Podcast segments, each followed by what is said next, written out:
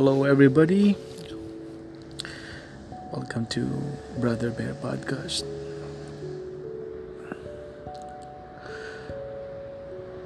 Ah.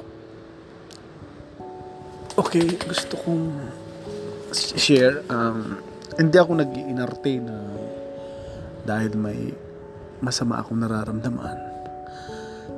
Ah, kasi ngayon, laging dumadating sa point na naalala ko ang naalala ko ang nanay ko.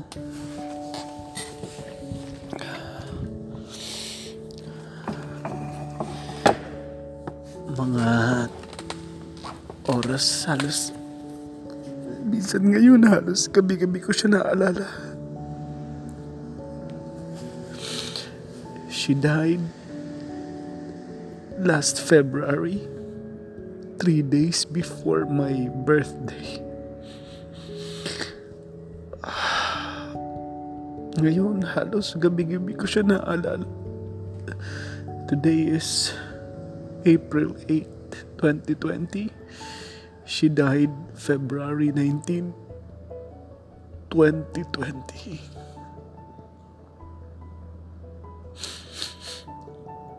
Namimiss kong sobra ang nanay ko. Ang dami kong pagkukulang sa nanay ko.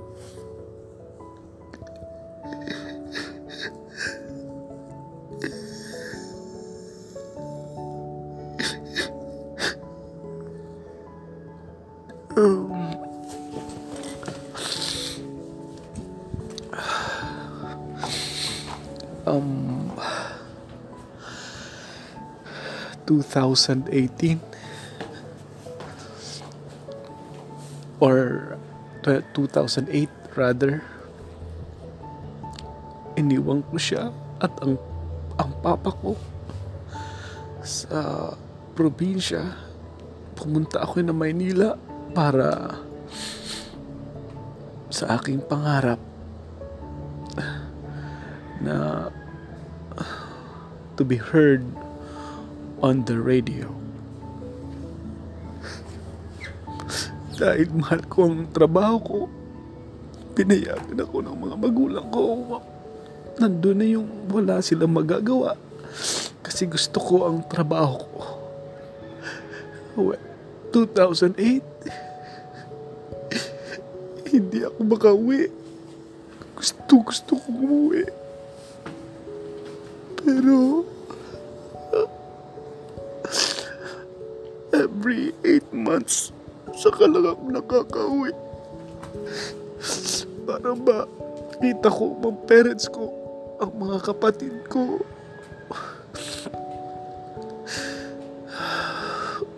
Unang uwi ko no, natatandaan ko, 2009. After 8 or 9 months, mag stay lang ako sa bahay ng 3 days.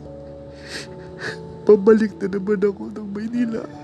Kasi ang trabaho ko ay live. I'm always live on the radio. Kailangan kong gawin. Ayoko naman kasing mag-live ng napakahaba. Minsan may may allotted kaming vacation kapag mga may Holy Week. Pero minsan naman kasi madalas na pagkakataon nasasakto doon sa Holy Week. May may kailangang puntahan event na hindi ma-absentan. Wala akong problema doon.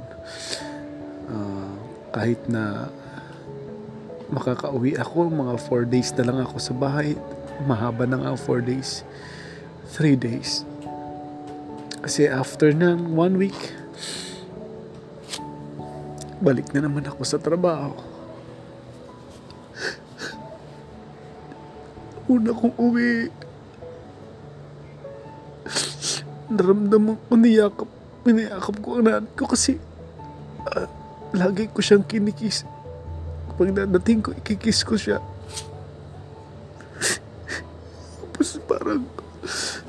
tumalon pang nanay ko para yakapin ako.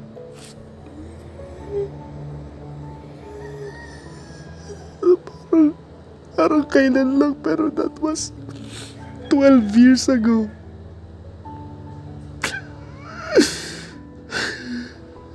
Ngayon wala nang sumasalubong sa akin kanon.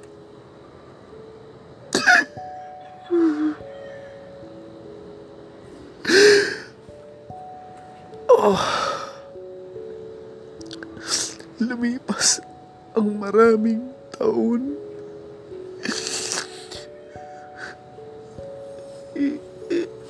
Sa isang taon, twice lang ako makauwi sa birthday niya. Minsan lumalagpas pa kasi hindi madaling mag-leave sa trabaho kasi ayoko na uma-absent ako lagi sa trabaho.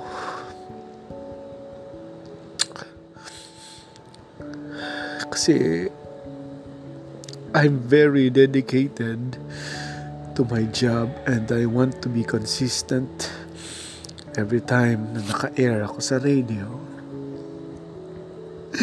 Kaya paalala ko sa mga gustong pasukin ng ganyang trabaho, tatagan yung mga loob nyo. At kung maaari, sama nyo ang parents nyo. Kung malalayo kayo, isama nyo ang parents nyo. Kasi darating ang panahon na mawawala sila. Hindi mo na sila makikita.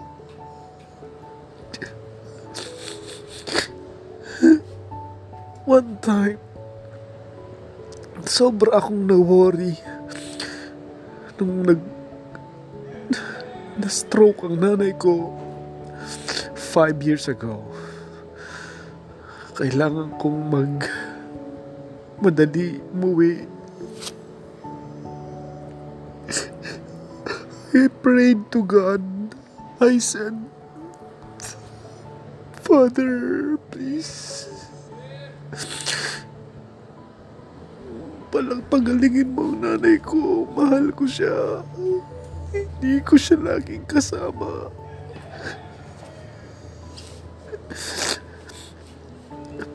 Salamat sa Diyos. Ah, Lumakas siya. Bumalik ang lakas niya. And I was so amazed. Alam niyo, na, nag-pray, nanalangin ako nung gabi. Pagdating ko nung, kasi sabi nung doktor, may nag-clot sa brain. Ako yung kausap ng doktor niya. Kapag hindi naalis yung nakaklat sa brain, maaaring ganyan na siya. Hindi siya makakatayo. Lagi na rin siyang tulog. Kasi every time dumarating ako noon, sinusundo ako lagi ng tatay ko at ng nanay ko. Ah, magmamano muna ako sa tatay ko or pag ah, minsan oh, minsan pag ah, pagkamano ko sa tatay ko kikisa ko sa nanay ko yung moment na yun isa sa mga namimiss ko pero nagtaka ako nung time na yon kasi tulog pa rin ng nanay ko. 5 a.m.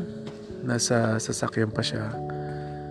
And then na nahalata ako nakarating na kami sa bahay namin na may 30 minutes na biyahe from the city. Tulog pa rin ang nanay ko. Yung pala na stroke na siya dinala namin sa ospital. Dumating ang gabi. Kausap ko yung doktor. Doon ako nag humingi ng tulong sa sa may kapal sa Diyos. Sabi ko palakasin pa rin siya. Yung kinaumagahan nagulat ako salamat sa Diyos Nakita ko nanay ko, kaya niya nang umupo sa bed niya. Tuwang-tuwa ako noon. Ah, Salamat sa Diyos sa nangyaring yon. And then, after nun, alam ko magaling na siya, umalis na naman ako para magtrabaho. Pero habang tumatagal, na-stroke na naman siya. Three times na-stroke ang nanay ko. Lumalala ang diabetes niya. Maraming complications. Araw-araw ako nagdadalangin na sana'y palakasin pa siya. Makakita mo lang siya ng apo sa akin. Pero this year, hindi na umabot. She's just 65 years old. Sabi nga ng iba, bata pa ang nanay ko. May mga point, may mga times na hindi ko malang natatawagan. Kasi sa probinsya, ang, ang lugar nila, minsan hirap, hirap din sa signal. Sabi ko, pagkukulang ko pa rin. Kasi minsan hindi ako makatawa. Kaya please eh, mga if you really if you really love your parents gawan nyo ng time pag puro busy sinisisi ko rin ang sarili ko. Masyado pala akong masyado naman akong nabisi. Pwede namang hindi masyado eh. Isang talaga kalaban natin sarili natin. Kaya may mga bagay sa mundo na napapabayaan mo pati mahal mo sa buhay kaya nga naniniwala ako na pag natalo mo ang sarili mo, sarili mo na natalo mo, panalo ka na sa maraming mga bagay. Yun ang hindi ko natalo sa sarili ko na ah, hindi ko na balance, mga ganun. Busy, busy, tra work, work. Yung parents mo,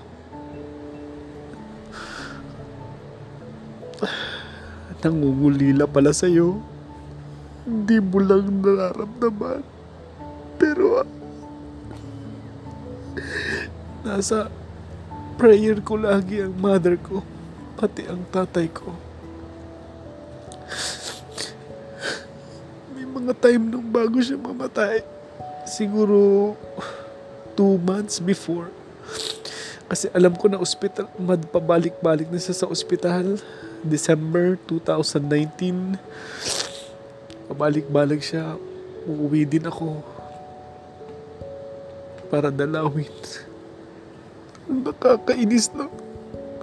Nung uwi ako, nasa ospital na naman. hindi... Sabi ko, hindi magandang uwi. Malungkot na naman. Yung pabalik-balik na siya sa ospital pag umuwi ako dito sa Maynila. Parang lagi kong naririnig ang boses niya. Tinatawag niya ang pangalan ko. Tapos minsan samasagot din ako para lang... Kasi noon, pag naririnig ko ang boses ng nanay ko, tumatawag ako agad.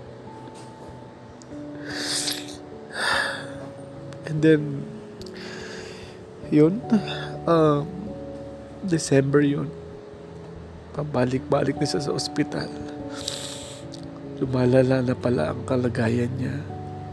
Hindi na hindi yung diabetes kundi yung complications. Naiinis din ako kasi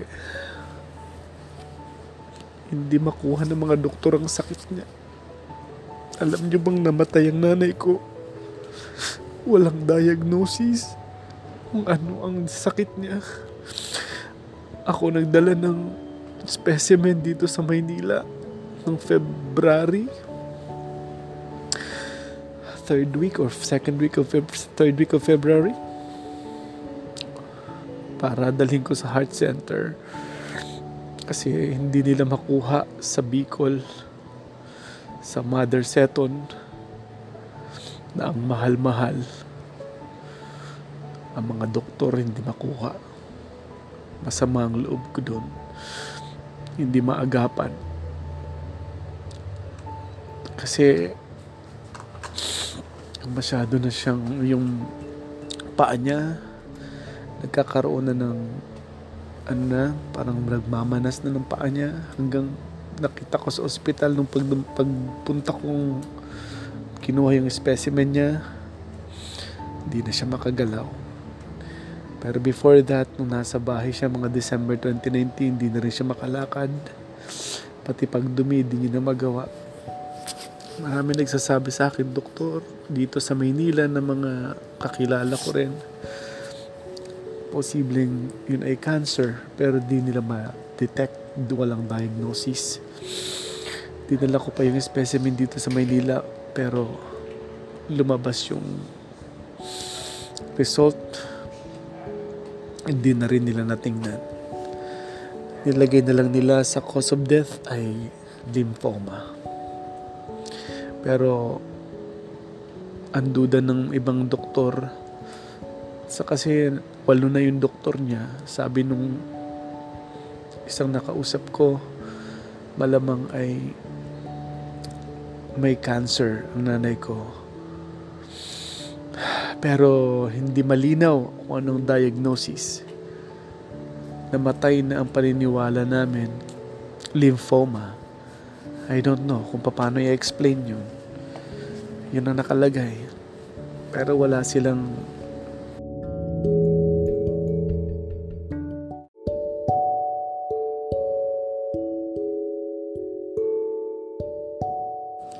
info na ibinigay o sinabi para mas malinaw sa amin.